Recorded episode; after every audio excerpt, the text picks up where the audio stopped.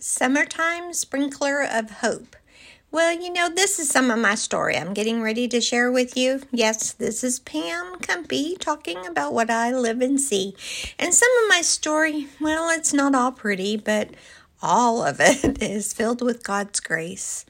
I was a small girl living on Lake Hamilton in Hot Springs, Arkansas, a lake I nearly drowned in at a birthday party.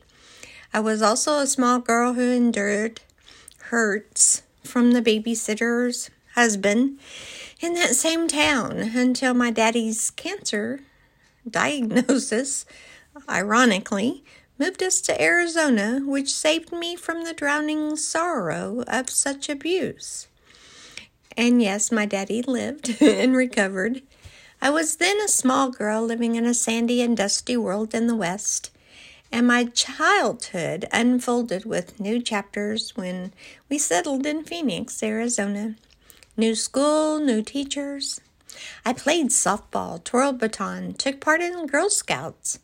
Since, you know, water wasn't my thing, my twin sister earned my swimming badge for me in a pool at the YWCA in Girl Scouts, too. I know, I know, that's not the right thing to do, but twins do crazy things for each other. I grew into a young girl or teen who dated a boy who slapped her and wounded her with words and fists. He stole my hope and destroyed my confidence. Once we went to a movie. He hit me when I wouldn't go get his snacks. So I took the money, stormed to the snack bar, and walked several miles home. I'd like to tell you I never went out with him again, but I did. His promises swaying me, but he never kept them. I became a young woman who married a man who repeated the cycle and the bruises. The broken trust, the confidence I longed for, I ended up filing for divorce, fleeing for safety with my firstborn. I was that woman who had moved to California eventually, whose best friend was murdered by the Golden State Killer. And I was that person who faced cancer not long after that tragedy. And yes, oh my gosh, God's grace healed me through that journey. But you know, life came with beauty for ashes, and wondering if God saw me in my troubles.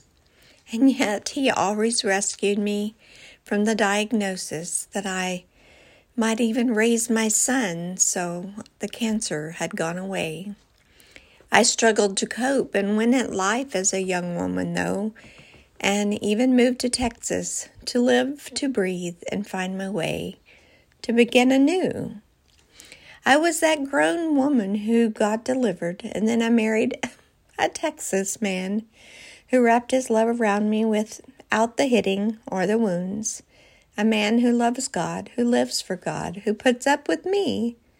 And yes, it'll be 40 years in October of 2022, depending on when you're hearing this. And yes, he became the, fir- the father to my first son, and together we had a son. I also became that grown woman who was called to ministry, to teach in children's church for 24 years, the place in my week where Scripture not only landed in my heart, but the children I taught. I was that grown woman who God moved to even hold a church service in a drug and alcohol rehab where 100 ladies reside. That lasted for nearly 12 years until the pandemic. I'll treasure that experience in sharing the Bible with them I am that grown woman who the Lord sent to the streets to love on the lonely, to hug a homeless friend, to share the gospel with others. Some people hurt as I have in the past. They need hope. They need kindness and fewer bruises, too. Because I am that woman who lived through broken seasons with bruises and scars, I live with determination. I live with purpose. It's not because of anything I've done, but only because Christ poured himself into my heart and life. He called me by name. He is the wind beneath my story. He's the life giver, way maker. And so if you're listening to this right now, do know that my writing comes from the heart, as I know all writing does for people who say they are authors. But mine also came from life experiences with all those bruises. So, Summertime Sprinkler, my newest novel, will take you on a journey with layers of domestic violence, where a radio talk show host speaks life into the darkness.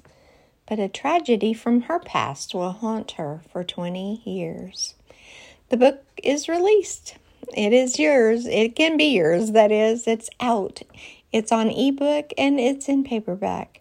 You can get it on my website via Amazon. And by chance, if you know someone who has endured or is going through abuse, this novel maybe could be the encouragement for them to win at life. No one should be a punching bag. No one should be screamed at. No one should be tossed to the pavement and left for dead, like I was. So maybe, just maybe, this book can bring beauty for ashes for someone you know or even you. So, yes, it's a little marketing post here. I love my book, Summertime Sprinkler, but I love the hope that you'll find in the pages even more. So check it out at www.pamkumpe.com.